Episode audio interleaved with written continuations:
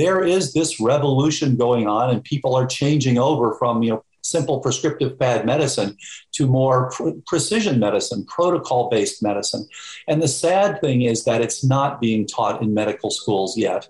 And therefore, there are people dying left and right who are needlessly dying, including people with things like Alzheimer's and other neurodegenerative diseases. Welcome to Better with Dr. Stephanie. I am your host, Dr. Stephanie Estima. This show is for women just like you with a deep desire for learning, self actualization, and becoming more of who you already are. Every week, we are going to deconstruct how to build better bodies, better minds, better relationships, better sex, and better families. I'll be giving you access to world class thought leaders to help give you the tools to answer this question what are the simplest things that you can do today to get better tomorrow? I am part geek, part magic, and want to share the juiciest questions, topics, and often taboo conversations that I think I've always wanted to be a part of and I wanted to be having. So let's get better together. Hey everyone, welcome back to Better with Dr. Stephanie. It's me, your host, Dr. Stephanie Estima. Today, we are bringing back Dr. Dale Bredesen to the pod to discuss the first survivors of Alzheimer's. If you can believe it, of course, we all know cancer survivors, and no one uh, really previously knew an Alzheimer's survivor, and Dr. Bredesen and his protocol are back to discuss the first survivors of Alzheimer's. You may remember him uh, in our previous two podcasts. We'll make sure that the show notes uh, will link that out. But he is a medical doctor, um, he's a professor, uh, the Department of Molecular and Medical Pharmacology at the David Geffen School of Medicine at UCLA. Uh, he's the founding president and CEO of the Buck Institute for Research on Aging in California. And we are talking, as I mentioned, all about Alzheimer's. So we get into some of the resistance that Dr. Bredesen has really bumped up against in the medical uh, uh, world in terms of people not believing that Alzheimer's can be reversed, that there has been pushback, that he has been uninvited to uh, to speak at uh, you know certain uh, universities, and we talk we start off by talking about this medical revolution.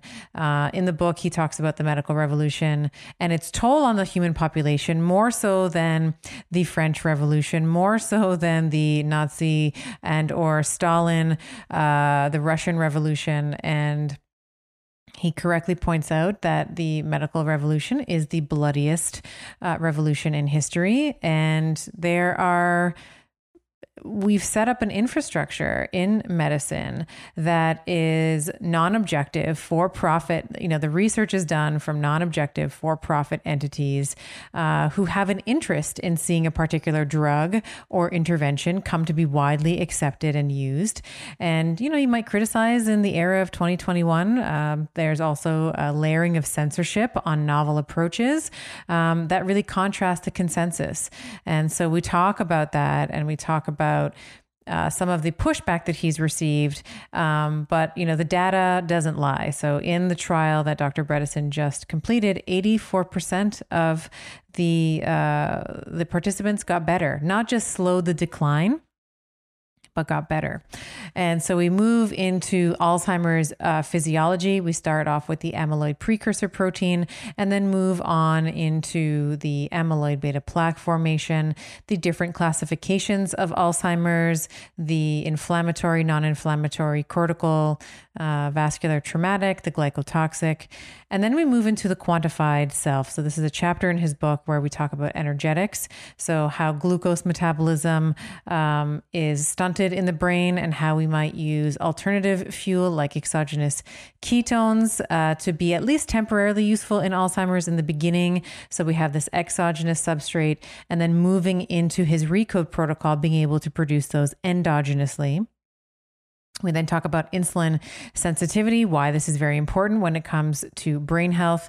We talk about the interrelationships between seemingly unrelated diseases. We talk about COVID 19 and Alzheimer's. And even though one is a virus uh, and the other is a multi factor, uh, you know, multivariant, multifactorial disease, we talk about some of the underlying similarities between them. So, hypertension and vascular disease, uh, increased, uh, those with increased tendency for blood clotting, advanced age, vitamin D deficiency, deficiency of zinc, uh, those with a genetic risk factor of ApoE4, those with weakened adaptive immune systems. All, ex- you know, we can all expect poor outcomes from COVID 19, and of course, are all greater risk factors for Alzheimer's. And we also discuss metabolic health and uh, the outcomes in terms of COVID 19 and Alzheimer's. Of course, this has been met with lots of resistance and lots of censorship, but the you know the proof is in the pudding. Uh, what we know is that if you are metabolically unhealthy, your prognosis for any disease, any pathogen, is going to be poorer but in this uh, particular instance, we talk about this in terms of COVID 19 and Alzheimer's. And then we move into some of the stories that he talks about in the book. And there's a couple of favorites um, that I absolutely love that I, f- I fell in love with two, uh, two uh, stories. One is Kristen, uh, she's patient zero in the book, and then Deborah as well. And I love that he included these in the, um, in the book because I found that while we can talk about the mechanistic um, underlying factors of Alzheimer's, it's so important to also infuse hope. And these patients are an exemplary illustration of how we can not only slow down the, the decline, but in many cases reverse it. So, without further delay, please enjoy my conversation with Dr. Dale Bredesen. I get a lot of questions about how to ease perimenopause and menopause symptoms, and here's a really simple answer for you take a good mineral supplement. Your body loses a ton of minerals as you transition through perimenopause and menopause, and mineral deficiencies make a lot of the common symptoms worse. For example, if you're struggling with poor sleep, fatigue, joint pain, hot flashes, or any other side effects that are wearing you down, you might think about giving Beam Minerals a try. Their full spectrum mineral supplement contains every single mineral that you lose during perimenopause and menopause, and there is a meaningful dose here with close to 100% bioavailability. All you have to do is take a shot of liquid every morning to replenish your mineral stores and ease the symptoms that you might be experiencing. Beam Minerals just taste like water, and you'll feel the difference within a few days head over to beamminerals.com and use the code BETTER for 20% off. All right, Dr. Bredesen, it is so wonderful to have you back on the podcast, number three, round three, and we're talking about your latest book, The First Survivors of Alzheimer's. Welcome, welcome back.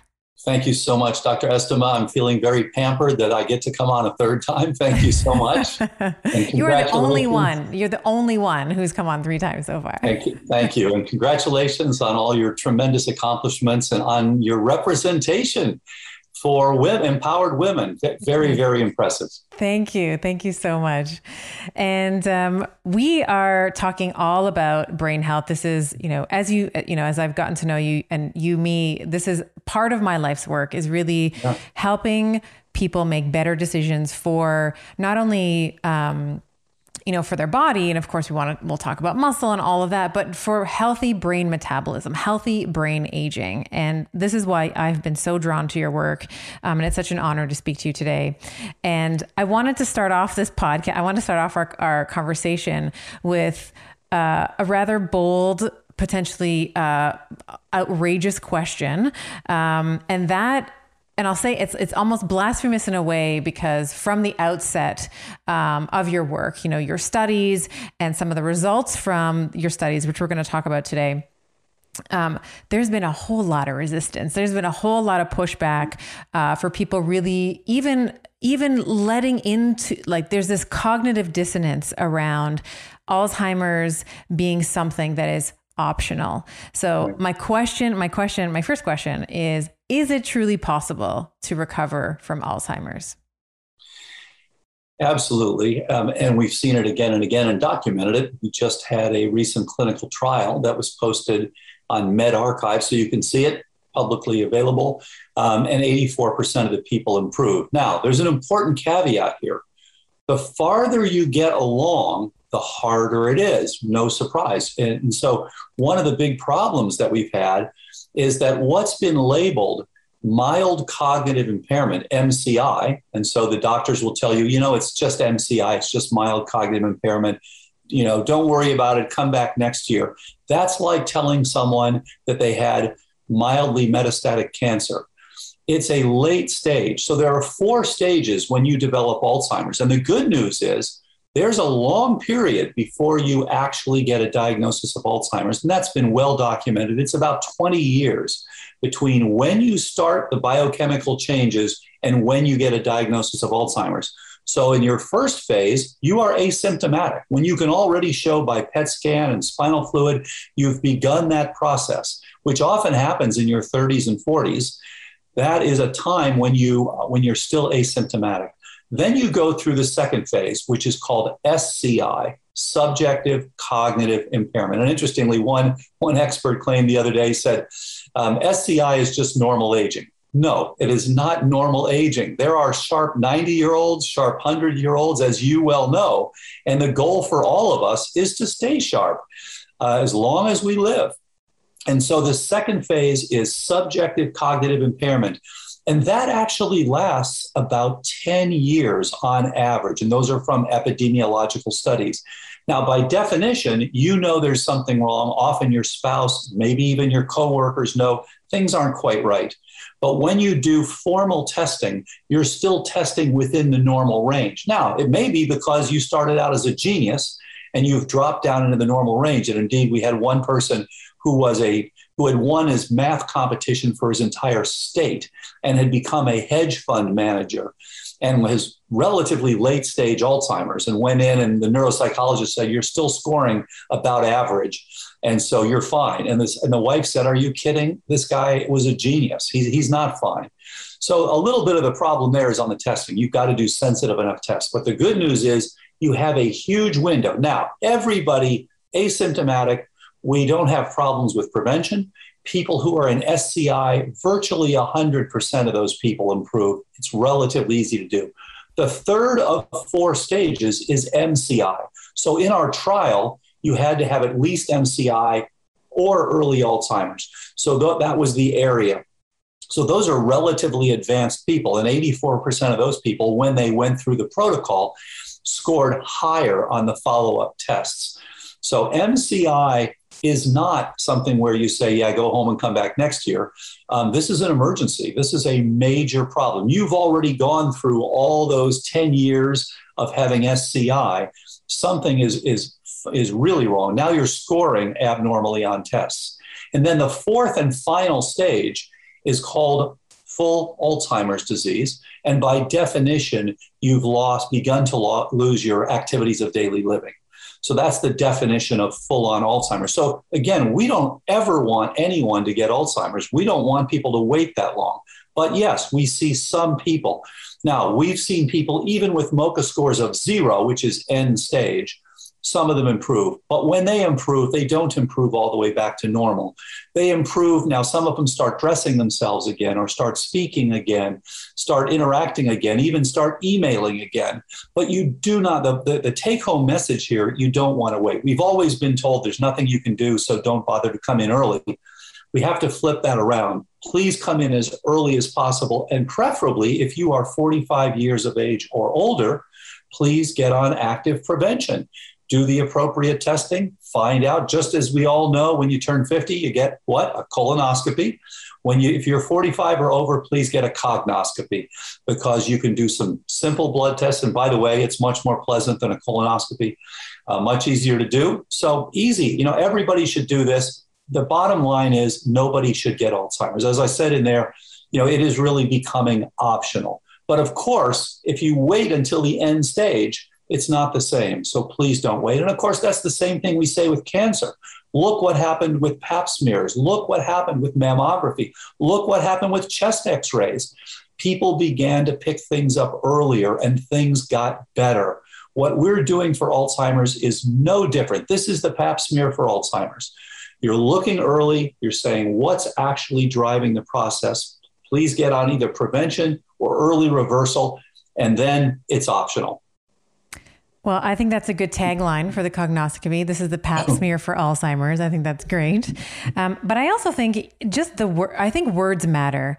And yes. when you have, when you call something mild, you know, mild yes. cognitive impairment, this is in your, by your definition in terms of the etiology of this is disease, this is stage three of four. Yes. You know, if you could, if you could rename these, would there be a renaming that you might consider? Yes. What would you call them? Very good point. I would call MCI advanced stage Alzheimer's advanced. because it is the third of four, and I would call Alzheimer's disease final stage Alzheimer's.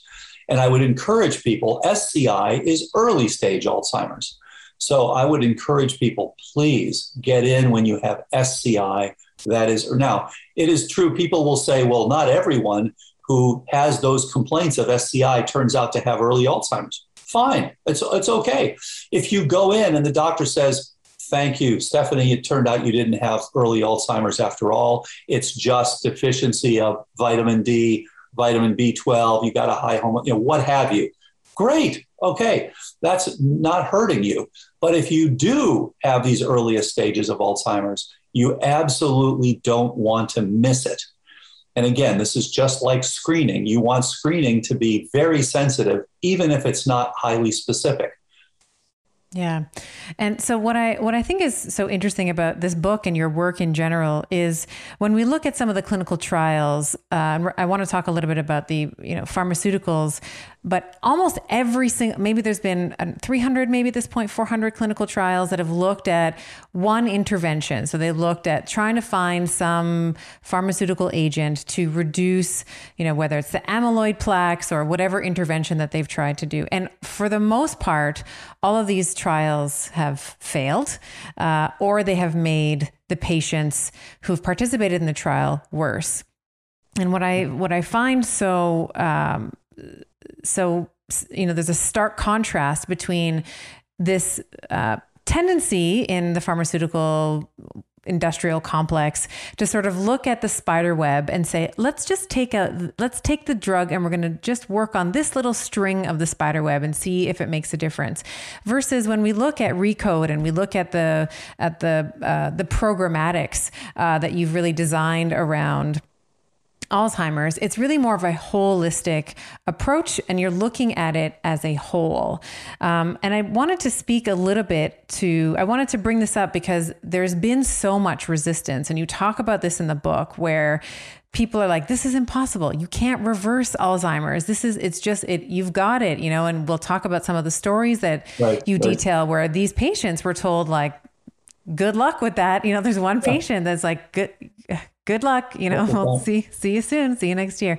So I would love for you if you can to maybe expand on the um, i don't know if it's the mindset or the standards in which you know we often will say well where's the rct oh we don't have the rct so there's no evidence for it so we're just going to uh, you know dismiss it um, can you speak a little bit to why you think your approach has been so successful in the face of maybe more of a traditional allopathic uh, lane where we will see very tight intervention. We're looking for a very specific response, and why that hasn't really um, worked out within in the in the realm of Alzheimer's this is a great point and this is the, of course the crux of the matter. And then we spent 30 years in the laboratory looking at what is driving neurodegenerative disease. What are the molecules? How does it work? And ultimately how does this whole thing look?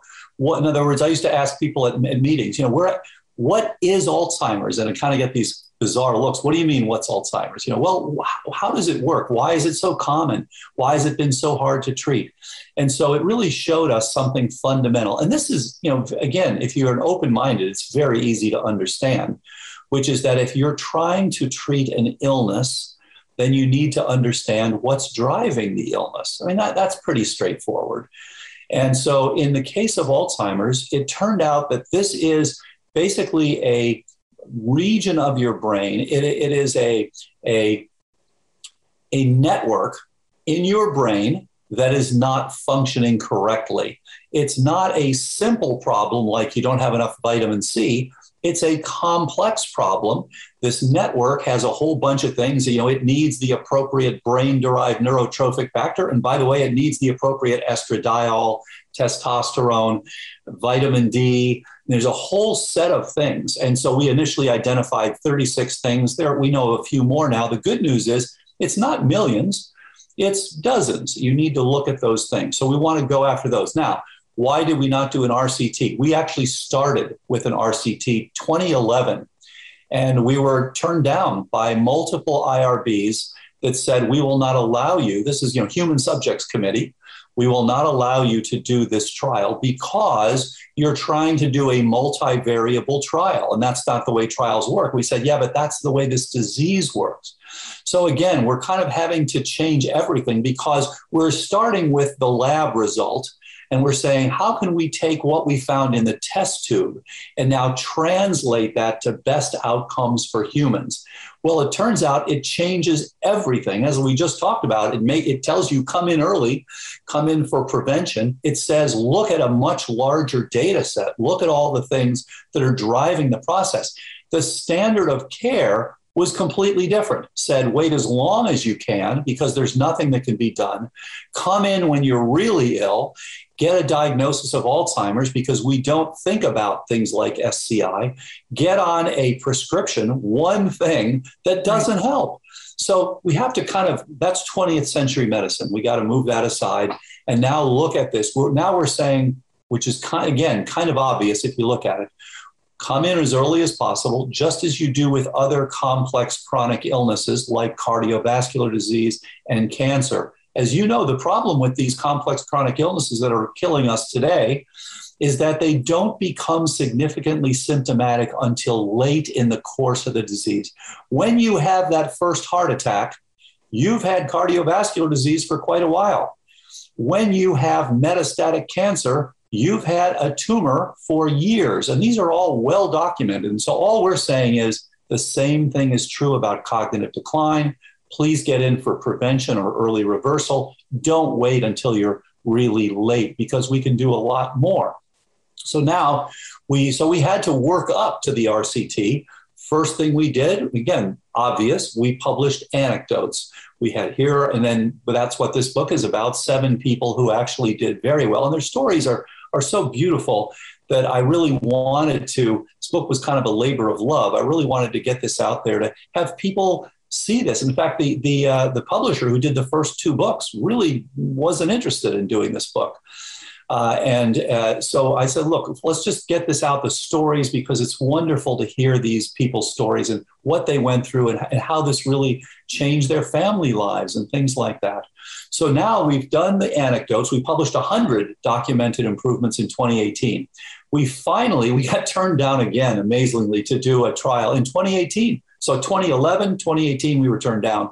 Finally, in 2019, they said, well, you can do it. You can't do an RCT yet, but you can do an observational trial. So, okay, fine. So we did what's essentially a proof of concept trial. 25 people, 84% of them got better.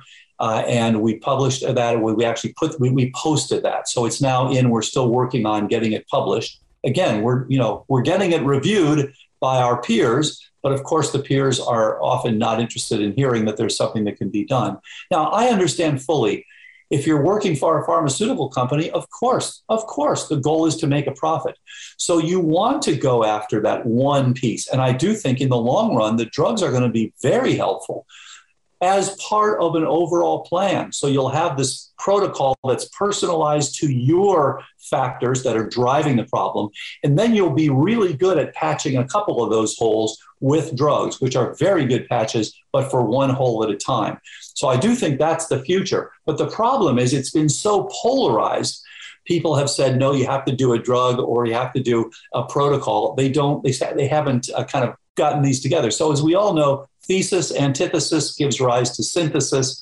So I look forward to a Hegelian future of synthesis um, as we all kind of realize that you put these things together for best outcomes. It's interesting. I just yesterday got the first request to speak to a more academic group. I mean, I've been all my old friends and colleagues won't even talk to me because I'm saying that the work they did their whole lives is wrong. I'm sorry. That's what the laboratory work shows.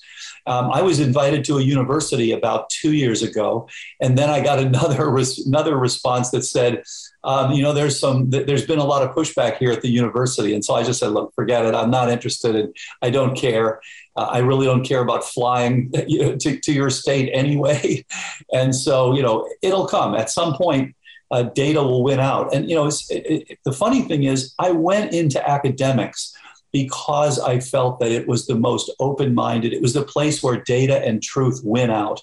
And unfortunately, you know, in the field of Alzheimer's, there are, you know, hundreds of billions of dollars in pharmaceuticals. And so um, things get really colored by politics, they get really colored by finance. Um, the Alzheimer's Association, of course, went on record as saying uh, aducanumab uh, which has been such a disaster that some people have taken to calling it Afghanistanumab, um, is, which has been a you know a really uh, you know not very helpful drug. Um, but they were paid by the drug company 1.4 million dollars. So no surprise, um, you know they came to the conclusion that it was a good drug. What a surprise! Um, and the same company that developed the drug, you know, paid multiple other groups that, no surprise, came out and said it's a good drug. Well, so hopefully in the long run, um, truth and data will win out. Um, but as I like to say, um, the only ones uh, who are surprised that truth is powerless uh, next to politics and finance uh, are the powerless ourselves. Um, so everybody else knows it's all about the money. It's all about the, you know, it's all about the politics. It's all about your reputation, all that.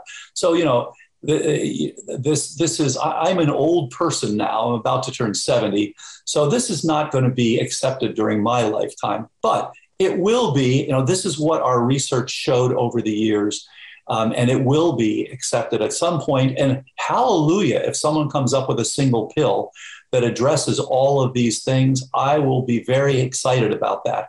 But so far, the data and the science suggest the research suggests that you have to look at the things that are actually driving. So we have to go from it. You know, it's interesting. We were taught in medical school diagnosis, prescription, or surgery. We have to change that fundamentally to what's the network that is dysfunctioning, because that's where complex illnesses arise. What's the network dysfunction? And then personalized protocol. It's a fundamentally different way to do, to practice medicine, to evaluate and to treat. And that's where we're headed. So that's why we need larger data sets. That's why we need more computation involved. You know, Google knows where you shop, Google knows where I shop. We need to use the same sorts of larger data sets um, to get in and to look to see why each person is ill. Yeah, and 84% better. I mean, that's that's hard to ignore. I mean, that's, you know, for most, you know, most trials, it's did they did we slow down the decline? Not right. did we not did we get better. And 84% of your uh, of your n of your of your subjects got better which i think is incredible. And i i agree with you. I think that the pursuit of the scientific method in its purest form absence of politics absence of you know profit absence of financial gain i think is really why i got into healthcare as well. It was why it was i mean i think why i think most people get get into healthcare. They want to better the human, you know, human advancement and human optimization. And you know, as you were, you, you talk about this in the book about the medical revolution being sort of the, you know, the bloodiest uh, revolution in human history, more than, you know, maybe the Stalin regime, more than the Nazi, the French Revolution, all the revolutions. Um, and I, I, I too hold the hope that there can be a beautiful marriage, a coming together of where we see laying these foundational basics of nutrition and movement and toxins. We're going to get into the physiology in just a moment, yeah. but marriage marrying that with yes. some type of uh, pharmaceutical intervention that helps to, uh, you know, advance that particular patient's needs. Because, as you said, it's a network. It's not one thing. It's not one thing that causes Alzheimer's. It's many different things. And you know, the stories that you talk about in the book, most yeah. of them have more than one. It's usually not oh, yeah. they were exposed to mold and that was right. it was mold and glycotoxic and you know cold or something. Yeah. And we'll, we'll, we'll explain what those are in a and, moment. And I should add, you know, you mentioned 84% got better. Here's something that's even more remarkable: their MRIs got better. I mean, that was the surprise. So you can't fake an MRI. Right. So all of us, if you're normal aging, your hippocampal volume does go down very slightly each year. Your gray matter volume does go down as you age slightly each year.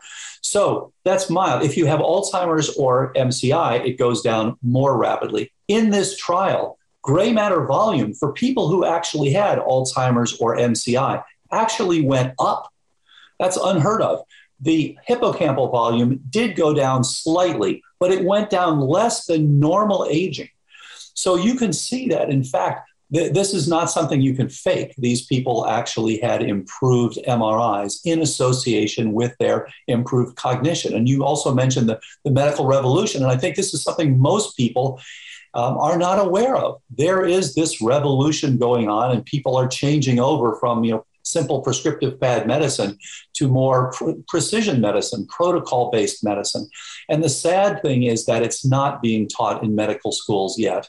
And therefore, there are people dying left and right who are needlessly dying, including people with things like Alzheimer's and other neurodegenerative diseases. Our own daughter developed lupus, and we took her to two world experts. And I mentioned this in the book. And they both said, Yeah, she's got early lupus. We'll give her steroids when she gets worse. We then took her to a functional medicine physician who said, I know exactly why she has lupus. And she had a very, very leaky gut. When she healed that, her lupus got better and it has stayed better, except when she cheats and ends up, you know, getting back the same sort of response once again. So, you know, it's, it's unfortunate that so many people have to die as this revolution goes on. Yeah. So we have implicit and explicit biases in medicine. I mean, that's, yes. you know, something that's been going on for a while. But I, what I want, what I would like to move into is some of the intricacies in terms of the physiology of Alzheimer's. We've said it's sort of multivariant, multifactorial. It's not this one little string in the spider web. Right. And I, I, would, you know, we've had you on the podcast before, so we'll make sure that we link out for people in the show notes. We go into so much complex detail in in our past conversations, but just as a refresher, um, let's start. Let's start with amyloid precursor protein or APP and why this is. Um, a critical step, if you will, in the in the physiological uh, decision making tree uh, for the advancement of Alzheimer's. What's going on with APP, and why is that important? It's a great point, and certainly you can have degenerative disease without APP. But it turns out that it is a very interesting central point because it is the parent of the amyloid that collects early in Alzheimer's. And in fact, people will collect this for, again for years ahead of a diagnosis. So if you look at, and we studied the signaling of this molecule APP, which sits in your neurons and it, to a lesser extent in other cells, but especially at synapses. So you have this, you have your membrane, and this thing sticks mostly outside of the membrane and a little bit inside the membrane. And it is literally sampling it is a molecular switch. It is sampling what's going on. And so, again, very much like a company or even a country. If you're the head of a country, if you're the president of My Brainistan, then you've got, you know, things are good. You're going to say, okay, grow. You're going to say, you know, let's make new bridges. Let's make new highways. Let's make new partnerships with other countries. Let's support them. It's a growth and maintenance mode the same person, the, the head of your country, when things are bad, when you have invaders, when you have pollution, when you have inflation, when you have all these problems, and these are the same things that your brain has, it gets invaded. It changes its microbiome. It gets inflation, which in this case is insulin resistance. It gets the same sort of changes pollution, toxins. So it gets the same. And what does it do? It does the same thing your country does. It says, we're going to go into a protective downsizing mode. And of course, we did this with COVID 19. And of course, for perspective, about 100 times as many people will die of Alzheimer's of the currently living Americans than have died from COVID 19. So it's a much larger pandemic, Alzheimer's. So what happens is you go into this, this protective downsizing mode in which your APP switches from signaling growth where it makes these two nice peptides, SAPP alpha, alpha CTF, one for outside the cell, one for inside the cell. It switches over to a mode where it makes four, two for outside, two for inside, that tells everybody things are bad, we got to pull back. And just as we went into a recession because of COVID 19, your brain goes into a recession when it has these various, uh, you know, various insults and that is what we call Alzheimer's. And interestingly, that plaque that we see, that amyloid that we see, is a protective response, unfortunately, a protective downsizing response. And if you look at these various organisms, they are encased in that amyloid. So you actually use this as a way to surround and, render non toxic these various organisms, whether it's herpes simplex from your lip, whether it's P. gingivalis from your oral microbiome, whether it's various mold species from your sinuses, whether it's tick-borne illnesses from your blood, you just go right down the list. They get they get surrounded by the amyloid. And as has been pointed out, the A beta itself is part of the innate immune system. So it's interesting. We die of cytokine storm when we have COVID 19. When we have Alzheimer's, the same process happens, but more slowly. We die of cytokine drizzle. And so you've got this slow release. And in fact, the amyloid just keeps, you keep making, and as long as you've got that exposure to the insults, you're going to keep on making this stuff. It's going to keep on downside. Imagine what would have happened if they, they just said, look, COVID 19 is here. We're just going to downsize. Don't anyone ever go to work again things would have fallen apart. Now, to be fair, we started to come out of it and then Delta appeared. And so we kind of had to go back in. We've had a hiccup there, but we've got now vaccines. We've got some fairly decent approaches to antivirals. People are developing better antivirals. We have monoclonal antibodies that can be helpful. We have all sorts of protective wear that can be helpful. People have changed a lot to be able to deal with that pandemic we need to do the same thing to deal with the Alzheimer's pandemic because what's happening is you're just making that amyloid, you're doing the downsizing. And until you find out why you're downsizing and address those things, you will continue to downsize.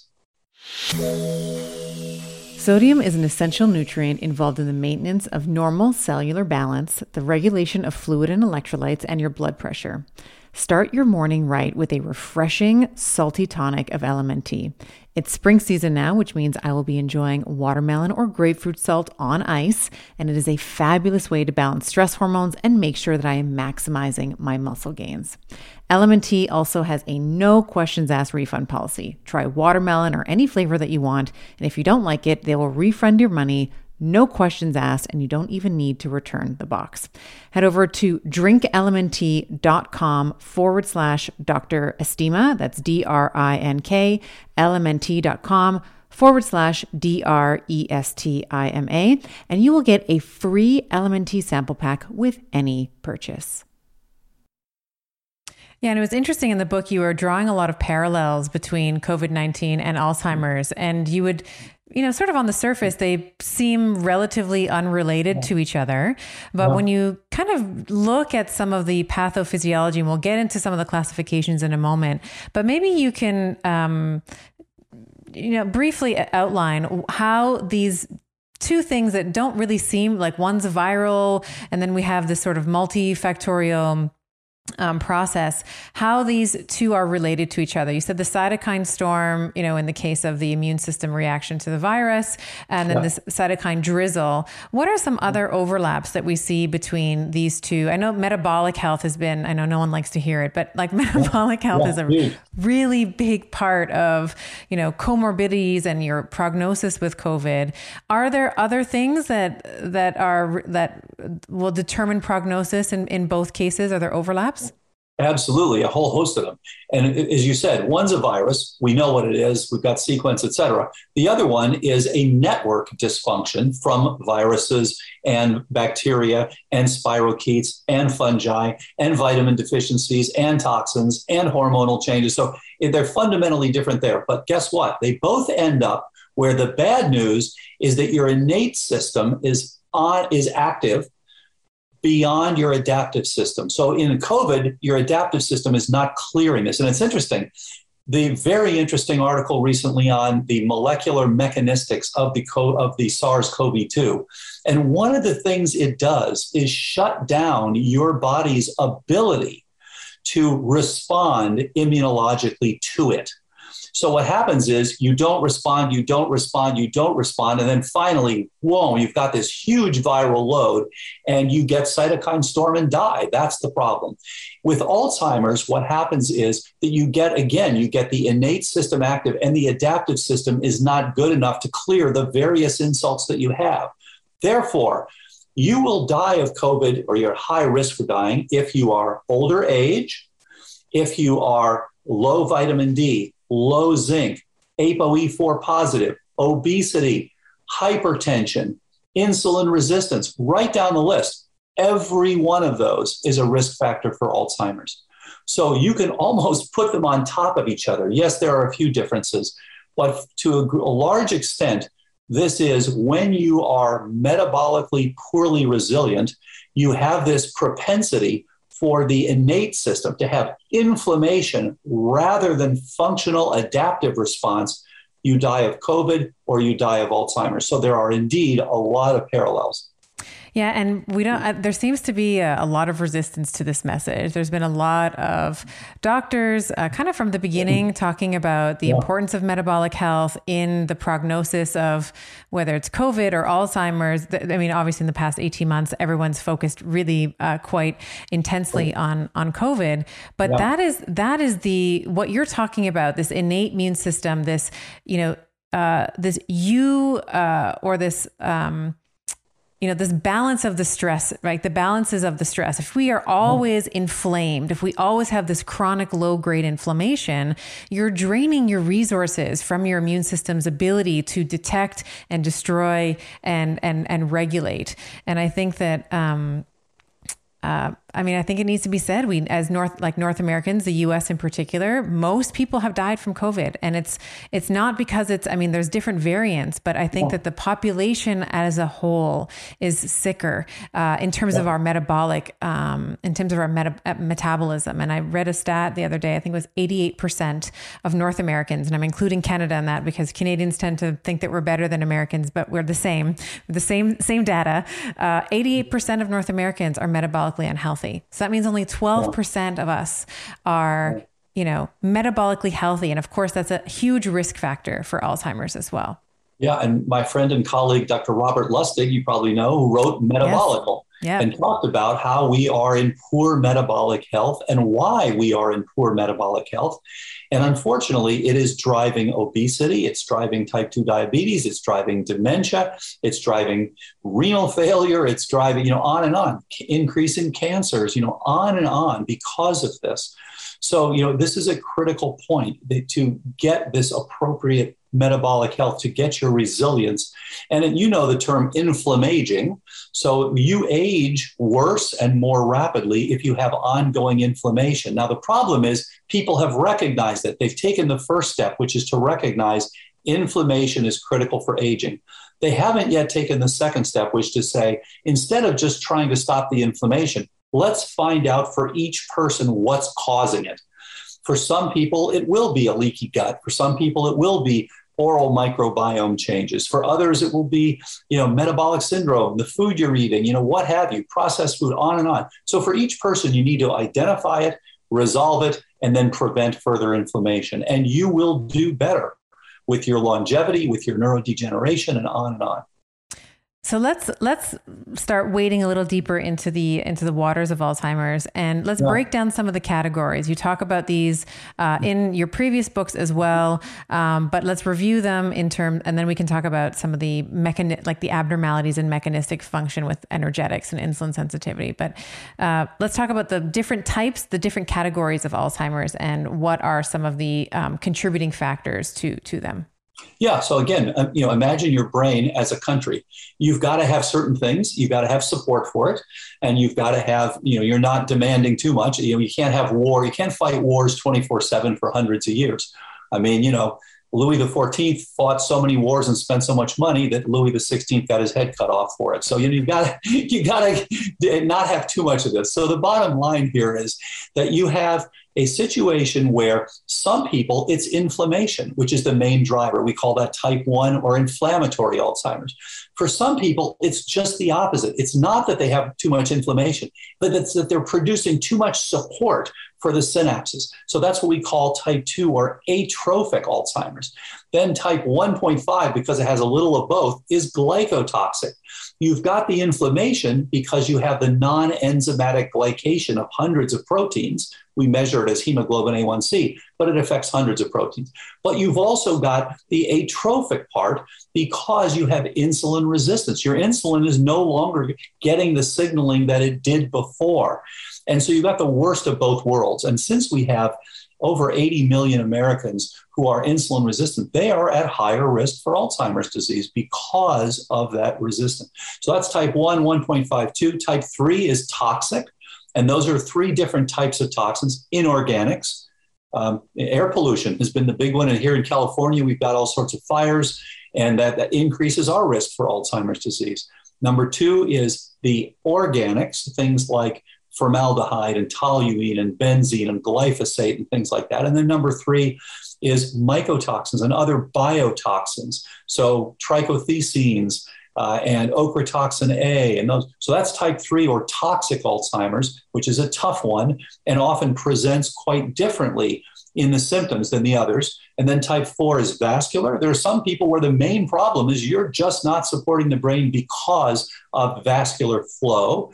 Uh, and then number five, type five is traumatic. So you can see, you know, people need that energy, they need the energetics, they need the trophic support. They can't have too much of the inflammation and they can't have too much of the toxicity. Those are big four. And we break them down into these different subtypes because then we can understand a little bit better what's driving it. Then we ultimately want to find out how much of this is vitamin D related, how much of this is estradiol related, how much of this is testosterone related. Just go right down the list so that you can now get an idea, just like figuring out why the orchestra is not playing well. Um, just saying, well, just give us one instrument, uh, then let's assume that that's the orchestra. It doesn't work that way. You got to get the whole orchestra playing well. Yeah, and I think that this is so important to understand because this is a very sophisticated disease that takes uh, you know as we were talking about at the outset you know we have these 4 mm-hmm. stages starts in your 30s or yeah. your 40s and then we start to see this over many decades it's not as yeah. simple anymore as here's the bacterial infection here's the antibiotic right it's right. there's lots of different ways that this can happen and it's a slow it's a drizzle i love that word it's like a drizzle as you said in terms of the cytokines yeah. but that prog- that progress is also um, drizzle as well yes yeah so let's um when we're thinking about healing from alzheimer's yeah. um in your in in your book you had a chapter called the quantified self and you identified sort of a hierarchy of priorities to address. And we won't go through all of them but man this is such an excellent i loved this chapter. Uh, you started off with energetics and really when you boil it down alzheimer's is you know chronic or repeated uh, insults and energetic and or energetic uh, insufficiency. And in some cases it's the availability of the substrate to the brain and the brain like the cells in the brain the neurons their ability to take that substrate and efficiently use it to produce atp so walk us through um, what happens in the Alzheimer's brain, and then how we can begin to bridge that energy gap for uh, for better for better ATP and energy production. Yeah, it's a great point. Um, you know, and the key here is Alzheimer's at its most fundamental nature is an insufficiency. It's not a simple insufficiency like vitamin C and scurvy. It's an insufficiency of a neuroplasticity network. And you're addressing this by drinking some water. That's fantastic. Great. You know, you're you're addressing part of the insufficiency here. You're getting better flow, et cetera. So all these things are critical. And I do think wearables are fantastic because look at this. We're now able to address the energetics. We're able to address the very things, the inflammation. It's so great. We can now measure things like our heart rate variability and see how much stress we have. And I noticed when I started measuring mine, the huge differences when I would do breathing before it versus not doing it. Um, and we're able to measure our ketones we're able to measure you know continuous glucose monitoring people find all the time that they plummet when they go to sleep at night horrible for your brain. So you're right. We start with the, the, the big four. Energetics is number one. And that's four basic things. It's do you have enough blood flow to your brain to get there? And you can you can look at you can actually look at things like intimal thickness and things like that. So again, you can get good ideas about how you're how you're doing with your vascular tree. You got to get the blood flow. And again, this is why things like exercise so helpful. And this is why I worry about people over controlling their blood pressure. When someone has hypertension, the question should not be, you know, what kind of antihypertensive should I should I prescribe you? The question is, why did you get hypertension? What's going wrong here? Let's address those things. And we find when people go on this protocol that we developed, usually they are able to come off, or often I should say, they're able to come off their antihypertensives, their statins, and their anti-diabetes drugs because they're doing the right thing, of course. Second thing is you need oxygenation. And so many people have cognitive decline because they have nocturnal hypoxemia. They have it from sleep apnea, which is the common one. They could have it from upper airway resistance syndrome, which, by the way, also increases your adrenaline. So it's a real disaster. They could have it from other things as well. But so you want to know. So it's critical to find out are people dropping their oxygenation at night? And then, of course, are they dropping their glucose at night? Very common as well. Third thing you have to have is you have to have mitochondrial function. If you don't have the batteries there, then you're not, you can deliver anything you want. You got to have the batteries then to make things go. And then lastly, you've got to have the fuel. So the batteries got to have their power, right? And so uh, that really boils down to ketones, which is why ketosis is so helpful in this disease. And in a perfect scenario, you have metabolic flexibility. You burn glucose, you burn ketones, you burn glucose, you burn ketones. People with Alzheimer's have lost both of those. They have the worst situation. They're not adapted to ketones because they haven't been doing appropriate fasting. So they can't make or use ketones. And then, secondly, they are not able to use glucose appropriately because they have insulin resistance. So they are literally starving their brains. And you can see it. If you do a PET scan, what do you see? You see reduction of glucose utilization by the temporal and parietal regions. So it's just showing you. And by the way, with people who are ApoE4 positive, you can see those changes late 20s, early 30s, long before you ever have a diagnosis of Alzheimer's disease. So you're absolutely right. Energetics huge. So is trophic activity. So is reducing inflammation. So is reducing toxicity. And the great thing, the thing I love about these wearables, you can see this coming. This is another amazing thing about chronic complex illnesses. You can see them coming for years before you get the illness if you just bother to look. One of the guys wrote who's who's on the protocol wrote me the other day and he said, well, when I started, he said, I, you know, you're telling me, wait, you're telling me my HOMA IR is too high? He said, well, you know, I have a glucose that runs, yeah, it runs around 100.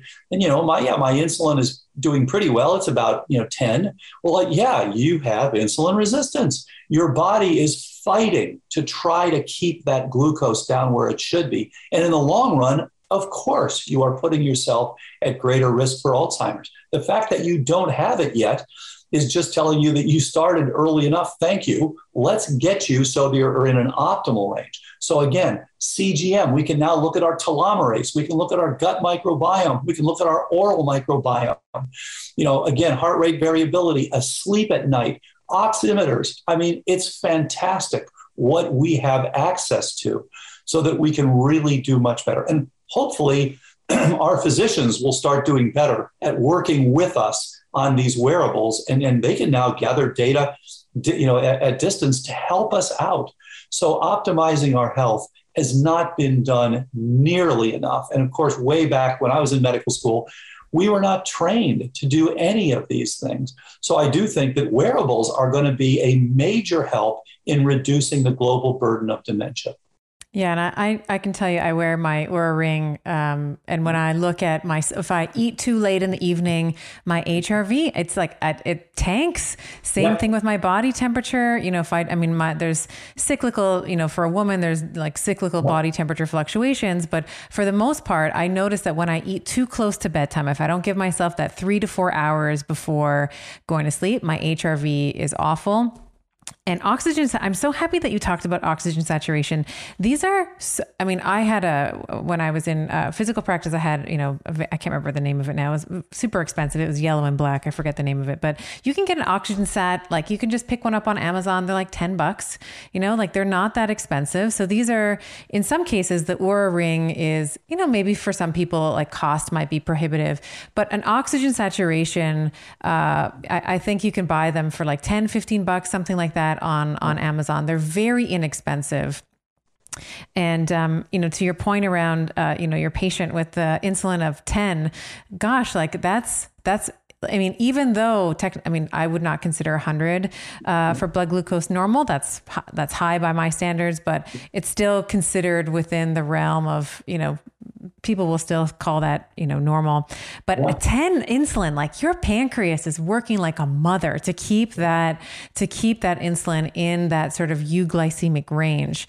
Um, so i agree with you. You can see it coming for years. And that's actually you know the next point is insulin resistance. And that's you know what that sort of increased output of the pancreas even when you have a euglycemic blood range is still is one of the earlier signs um, of Absolutely. insulin resistance. Yeah. So, um, and for me, it, you know, from my understanding, insulin resistance is a very complex topic uh, in and of itself. But often, for uh, for most patients, it looks like insulin resistance starts in the muscle. So, with exercise, weightlifting, you know, even just walk, even just walking, you know, talking about oxygen saturation, just go for a walk after dinner. You'll, you know, increase your oxygen like blood flow and like you get the glucose into the muscles. Um, really really profound and relatively cheap way to yeah. to keep these these parameters in um, in range um, but as it relates to uh, insulin insulin resistance or insulin sensitivity, why is this? You know, you touched on a little bit, but why is it important in the context of of brain health? Yeah, great point. Um, for and for there are a number of mechanisms. So first of all, insulin actually is one of the most important trophic factors in your brain. So, for example, when we used to grow, grow brain cells in a dish, uh, we we always had to include insulin, transferrin, and selenium in there in the, the medium to keep them surviving. So it binds to its receptor. And, and by the way, you can actually see changes in the receptor's signaling through a molecule called IRS1 that has a difference in its phosphorylation pattern if you're insulin sensitive versus insulin resistant. And that's been well documented. And actually, Professor Ed Goetzl, beautiful work showing that with Alzheimer's, you see this tip toward insulin resistance in these brain, in these neural uh, so called exosomes, so that you can really see changes in the brain, really striking, showing that there is insulin resistance in the brain. So the, the, number one, it makes it so that the that the insulin is no longer functioning as effectively as a trophic support. Number two, you now have hyperglycemia, which has multiple problems where that you now have uh, non-enzymatic glycation. So you have more inflammation. You now have bigger swings. So you now go from hyperglycemia to hypoglycemia. And we hear this all the time where people will eat late in the day. They'll often have, you know, too many carbs. They go to bed and then they wake up in the middle of the night and they don't know what's waking them up until, once again, a wearable. They do CGM and they find out that their glucose went from 120 down to 45 and they woke up in the middle of the night. So both the hyperglycemia, bad for your brain, and the hypoglycemia are bad for your brain. So by multiple mechanisms, this insulin resistance is actually a critical and incredibly common contributor to, let's call it suboptimal cognition. Whether you go on to have Alzheimer's or not, you're making your cognition suboptimal. And in the book, um, you talk about inflammation, you talk about detoxification. Yeah. Yeah. um, which you have. I mean, there's so much information that you put here. We don't have the time to go over it, and I highly, highly recommend. Uh, any everybody should be picking up this book. Um, but I was I was speaking recently to uh, Dominic D'Agostino. Uh, we were yeah. talking about exogenous ketone supplementation, yeah. and he mentioned that you have really been uh, instrumental in his thinking around exogenous ketone supplementation, and wanted to, your thoughts on their role as we're talking about insulin sensitivity and the inability ability now for you know our neuronal cells to uptake this glucose potentially, um, and how how do exogenous ketones play into that? When we you know you mentioned before that Alzheimer's patients have lost both the ability to take glucose and potentially yeah. also ketone bodies up. Do, does that play a role in terms of therapeutics? Great point. And, and, and this also came from Stephen Cunnane, who did beautiful work showing that you can bridge that gap. So, again, you see someone who's already having some cognitive issues wherever they sit. Their PET scans are showing you they're not utilizing glucose well, and usually they're not very good at utilizing ketones either. So, again, it's the worst of both worlds. So, I consider this a metabolic emergency. They are not giving their brain the amount of energy support that it needs. So we got to fix both things. We want to return them to insulin sensitivity and we want to return them to metabolic flexibility so that they can also use ketones.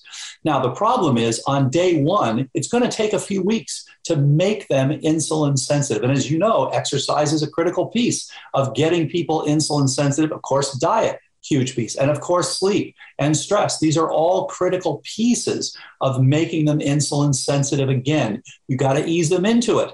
During that time, their brain is dying. So, what we do then is you bridge the gap on day one by using exogenous ketones. You can use MCT oil, you can use uh, uh, ketone salts, ketone esters, you can use coconut oil. You have to recognize, yes, in the long run, you're going to want to use endogenous ketosis, but you don't want to wait that long. So just help at the beginning. And as, as Dr. Cunnane has shown over the years, you can bridge that gap by getting yourself into ketosis or even by taking exogenous ketones. So, what we say is essentially it's a three step process. Step one, bridge the gap with some ketones. Just get it there make your brain say, that feels much better. You know, I was dying here, not getting enough support. Step two is let's get some insulin sensitivity so it can now also begin to use glucose better. And then step three, over months, you can now drive yourself into endogenous ketosis and metabolic flexibility. Now you've got the best of both worlds. You can use the glucose. And I know that, you know, the Sherzais, if Dean Sherzai and Sherzai have pointed out appropriately, the brain likes glucose Fair enough. The problem is you've got a state now where you've driven your brain into an insufficiency through overfeeding. That's the, that's the paradox. It's excess led to insufficiency because now you can't use the glucose and you're not producing the ketones. So we want to restore that. So this is why I worry about people who, when they have very low BMIs and they say, okay, I'm just going to start to do big fasts. No, they often go backwards when they do that. You really want to add, but these people often, many people will already have some degree of excess fat. So for those people, they actually are often easier to help because they can generate the ketones more easily. So, but the, the bottom line here is you're in an energetic emergency. It's insufficient, and you need to get that. Now, if you also have mold and other things, you got to deal with that ultimately as well. But step one is make sure that you're able to get enough energetic support for your synapses and neurons. Well said. I want to talk a little bit about some of the stories. I was telling you in the pre chat, I just yeah. was so. Uh, I fell in love with Kristen with Patient Zero. Her story, I, my heart was breaking in the beginning, and then her whole story was so hopeful. And I, part of the reason why I think this book is so important is um, you know we you talk about a lot you you you talk about all of these different remedies and you know this this you know, panacea of, you know, nootropics and stacks, and here's how you detox, and here's the inflammation, and here's the labs you should get. But then there's also this through line of hope, which, you know, we, we started off talking at the top of uh, this conversation that, you know, there's never really been you know, we, we all know cancer survivors. There's never, we've never really known Alzheimer's survivors. And, you know, the title of your book, The First Survivors of Alzheimer's, I think is so powerful. And these stories are so hopeful. So I thought uh, if we could talk about Kristen, who I know has now that was a pseudonym. Uh, so she's she her name her real name is Judy. But let's talk a little bit about uh, her story uh, and you know your even your interaction with her because she was your first patient, was she not, back in 2011? Yeah. So yeah. In, yeah, and so in 2011 was when we proposed the trial, and we got turned down. We couldn't do a trial, and I, I actually got a very nasty call from a guy who had supported uh, that had supported our development to get to this trial. And he said, you know, if you were working for me, I would fire you because, you know, you should have gotten this trial approved. Instead of like, okay, I'm sorry, this is the way uh, IRBs work. And I was very depressed about this. And shortly thereafter, April of 2012, I got a call um, from a woman who lived in San Francisco who said, My friend, who's back on the East Coast, um, has just been told she has Alzheimer's disease. I know you guys are doing some research with mice and things like that. Um, and I know you tried to do a trial, but you got turned down for your trial. Would you at least talk to her? And I said, Well, look, I mean, you know, we got turned on for the trial, so I can't get her into the trial. There is no trial, but I'm happy to talk to her if you want to have her come out from the East Coast. And so, sure enough, she ended up coming out. I hadn't seen a patient in 20 years. I've been working with mice and fruit flies and cells and things like that. So we, she came to, to my office at the Buck Institute, as she describes, and we went two and a half hours going over all the stuff. And she was writing things down because she couldn't remember much. Um, she had been told she'd watched her mother die of Alzheimer's. Um, and she'd been told she had the same thing. It was still relatively early on. She was having trouble, all sorts of trouble. She would get lost. She would she couldn't do her job anymore. She couldn't remember things. She would call her pets by the wrong names. All these sorts of things. She said in the book that she took a nap. This I, I couldn't believe. She was flying somewhere, took a yes. nap on the plane. Yeah. She woke up from the nap. She had no idea where she was going, where she was flying, who yeah. she was meeting. So she, I think it was Dallas. She might have been flying to Dallas, and yeah. then she lands in Dallas and is like, well, I don't know why I'm here. And then literally just takes the next flight back home. Yeah. Yeah. That's how bad things had gotten. And she had already decided that she was not going to allow herself to go through what she watched her mother go through. And so she had decided she was going to commit suicide. And she talks a little bit about that in her chapter. She was saving up pills for the day when things weren't, you know, weren't so good. Uh, and so, um, so we went over this and, and um, went, you know, we, we talked about the different pieces just as you and I have talked about here. And I said, look, you know, we, we haven't done this. We, this has been in mice. We were going to do a trial. It hasn't happened. Take this back to your doctor. I frankly never thought I would hear from her again. Um, take this back to your doctor, give it a try, and you know if it helps, great. Um, but it, the, luckily for all of us, she was very determined she said, I'm doing this. She, you know, and, and the people who do the best are often diligent and detail oriented. And they often will work with a spouse or a health coach and that sort of thing. And they often like, okay, I'm going to get myself into ketosis. I'm going to do these things. So she went back and I didn't hear from her for three months. And on a Saturday at my home, I got a phone call from her. And she said, I can't believe it. My memory's better than it's been in 20 years. I'm doing great at work. I'm so much better. And she remains better. Now, it's interesting. Four times, as I mentioned in the book, she's gone off the protocol. And each time it takes about seven to 10 days for her to start to slip again. So you really can see this is a dynamic process. Um, but as long as she's stayed on this, she's done very, very well. Um, she's actually become a yoga instructor, she's become a brain health coach. Uh, and she's done very, very well. And she was on a recent Facebook Live with a few of the other survivors talking about what it felt like to get better. Uh, and so, yeah, hats off for all of us um, to Judy for the great work she did because it really kind of put us on the right track. When I got that call, I hung up the phone and I looked at my wife, who's a who's a functional medicine physician, and I said, "It, it worked. Like our, our, all the lab work we've done all the years, it, actually was pointing us in the right direction. Uh, I was very excited about it. And one of the things that I was, I felt so drawn to her story because she was I felt connected to her in that she was very driven, you know, very driven in uh-huh. her career, you know, was traveling and and she started noticing these changes in her 40s and she yeah. talks about this idea of brain fog. Like I started and it wasn't all the time. It was sometimes I would get this brain fog and I would feel, you know, foggy and, you know, lack of clarity. And one of the most common things that I hear in my women in perimenopause, in their 40s and late 40s into their 50s, is this idea of brain fog.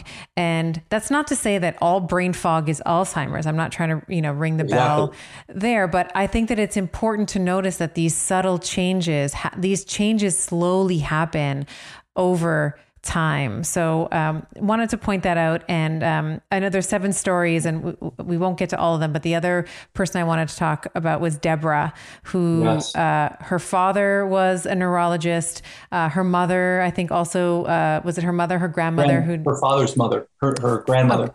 So grandmother died, died from Alzheimer's, and her father was a very prominent neurologist. Yes. And she describes this time where her father goes shopping, goes out for groceries, and then doesn't come back, you know, for hours later. So she's yeah. frantically driving around town trying to find him. Yeah. And then she sees him. They they make their way back home, and then they're sitting at the table. And her father, who is a neurologist, yeah. a neurologist, says, you know, he's she's like, we got to get you help or something, and and he, he says, there's no help for what I got. Yeah, you know, she said, we got to get some, you know, let's take you in and get some pictures of your brain. Yeah. And he said, what I have, no one can help. And it's sad because he passed away uh, right around the time that she wrote this. Uh, and so it was really, really tough. Uh, at the same time, watching her grandmother and watching her father both pass away, and then realizing she herself had the gene and she herself had the early symptoms. And then she actually went in and got tested, and they showed that she wasn't doing that well on her cognitive tests you know, she looked at her children and thought, oh my gosh, you know, what's in the future here? And so the whole idea here is let's break this cycle. Let's end it with the current generation. And she has done very well. And now, you know, the reality is this is an option. She, her, her children don't have to get this. Um, she found out that she has, uh, the, you know, the ApoE4 gene, which about 75 million Americans have. Uh, and so let's make sure that none of them uh, ever gets this in the future. And what are some of the are there are there you know with the pushbacks that you've received as a as a clinician yeah. as a researcher, mm-hmm. I would also imagine that these patients when they start to say, hey, I, you know, I'm like maybe something's wrong here. Like, you know, and people might just chuff it up to, oh, this is just probably normal aging. And yeah. then if they get on your protocol and start feeling better, I think it, I think it would almost be very easy again for, you know, whether it's their peer group or their friends to say, eh, how do you know you're really doing better? Is it just like, isn't it just yeah. like placebo? You know, is there, was there pushback or skepticism that uh, some of these patients endured in going through your protocol as well? Absolutely, um, and the and the doctors will often tell them, that, you know, you, this is this is silly. You know, this is not what's going on. Everybody, one of the things they say is everybody knows there's nothing that can be done for Alzheimer's. If there were something that would be that could be done, it would be on the front page of every newspaper. Well, yeah, I mean, because of the experts claiming this, it's not going to get on the front page. And, right. And so, as an example, I, I wrote to a major medical uh, journal that had published a, a, pushback, a negative comment on our studies. And I said, fine, I'd like to rebut this if it's okay. And the editor said, no, there's no interest in having you rebut what was what was published. So these are very you know anti-academic, anti-intellectual responses um, and they again just further show that we're in the midst of this revolution. But uh, you know, I get it. If you want to continue with fundraising and you want to continue with your reputation, you don't want to be saying, "Yeah, we were on the wrong track, and here's something that's better." Um, in the long run, I think you know people will continue. The, the data will accumulate, and we'll get to the point now that we've finished the proof of concept trial. We're now in the midst of uh, planning the uh, the RCT uh, the uh, randomized controlled trial. So, you know, step by step by step. But, you know, you look at the history of something as simple as scurvy. Every century, people would find a treatment for scurvy, and then the, the doctors would say, no, that that's not really helpful. And they would find it again, and they would say, no, it's not helpful. And it took hundreds of years and lots and lots of people dying before it was accepted that we understand what's going on with scurvy and we can actually do something about it. I mean, look what happened with Semmelweis uh, you know, who, who wanted people to prevent infection by washing their hands and was thrown into an insane asylum where he oh, died. those little germs, those little germs that are on our hands and no one can see. You're crazy. Yeah. How right. can they be there? It's crazy. Yeah, yeah, so this yeah. is the history. Unfortunately, uh, you know, we don't have Silicon Valley is all about disruption and rapid change. Medicine is about tradition and permission, understandably, because we don't want to hurt people. It's primum non nocere. But when you've got something, you know, you've got nothing that helps these various diseases, ALS and you know Alzheimer's and frontotemporal dementia and Lewy body and all these things.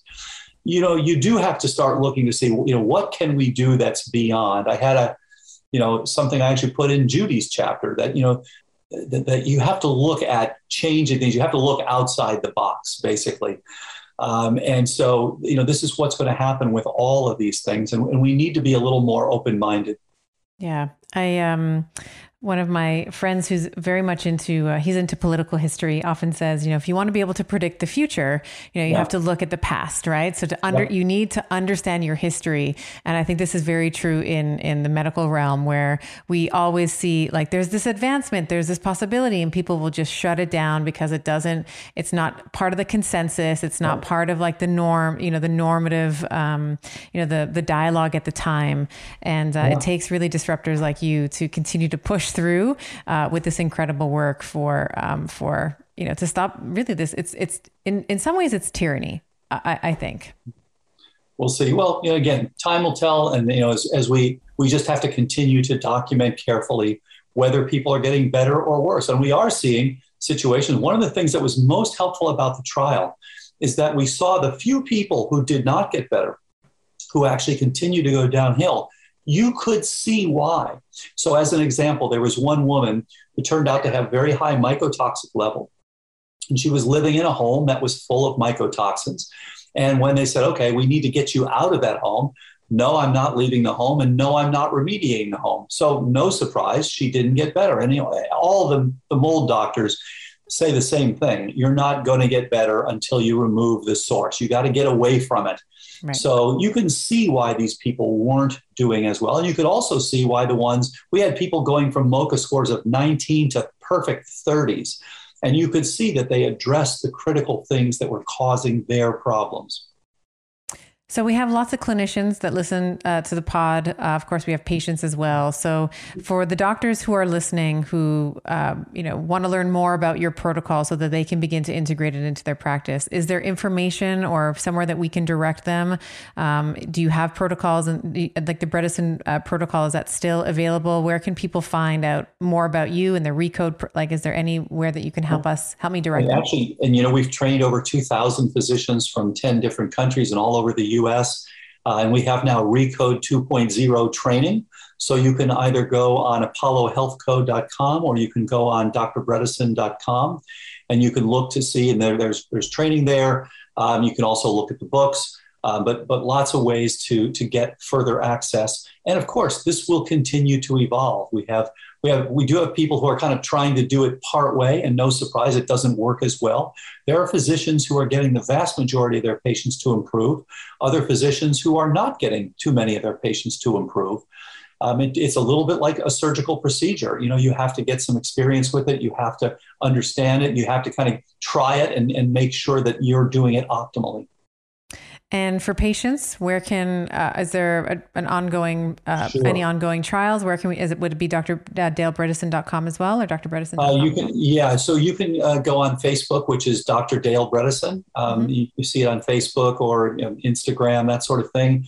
Um, you can also go on uh, the on drbredesen.com for there are we have guides um, for people who are doing these protocol. We have you know many many many pages of guides um, Julie G is one of the people who wrote the seven stories.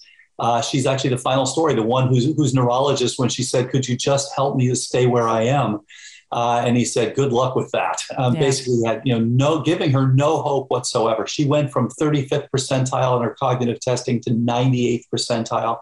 She's doing absolutely great. She's over nine years into this now, and she's an ApoE44. Um, so, you know, the vast majority of people with 4-4 do develop uh, Alzheimer's disease. So she's doing great, and she's um, worked with us and actually written many of these guides from her own experience. So I really encourage people to take a look at those. Uh, and so those are all good places to go. Wonderful. And I just want to salute you uh, and your work. Uh, it's always such a pleasure when I get to speak and geek out with you uh, on the pod for sure, and uh, hopefully in person uh, one day. And I just want to thank you. This has just been an incredible conversation with hope and data and science, which is like the perfect mix of geek and magic. So thank you so much for, for coming out today. Thank you, Dr. Stephanie. Thank for all the great work you're doing, for getting it out there, and congratulations. And please stay safe in the midst of this next uh, Delta spike. Please stay safe. Thank you so much. All right, take care. I hope that this has been an enlightening conversation for you, and you now have some actionable items in your own life around optimizing your brain health and your brain aging and your brain metabolism. And in leaving you this week, I always like to read out some uh, fan, uh, some reviews that come in. And this one is uh, from the motherland, from Canada. And this is Conti233233. And the title is Love Dr. Stephanie. I am a 57 year old woman. I am a makeup and hair artist, and I've been in the industry for 25 plus years. Unfortunately, I was laid off at the start of the pandemic and have not been back to work, hoping that we will be back in September.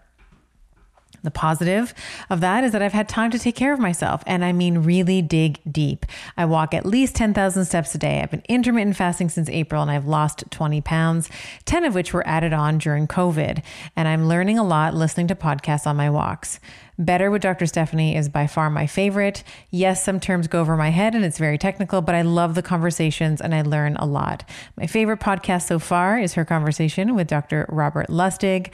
Wow, I have shared that with many people and I just listened to it again with my husband, which he found very interesting. But I have to say they're all interesting and I love your work and I hap- and happy that you are a fellow Torontonian.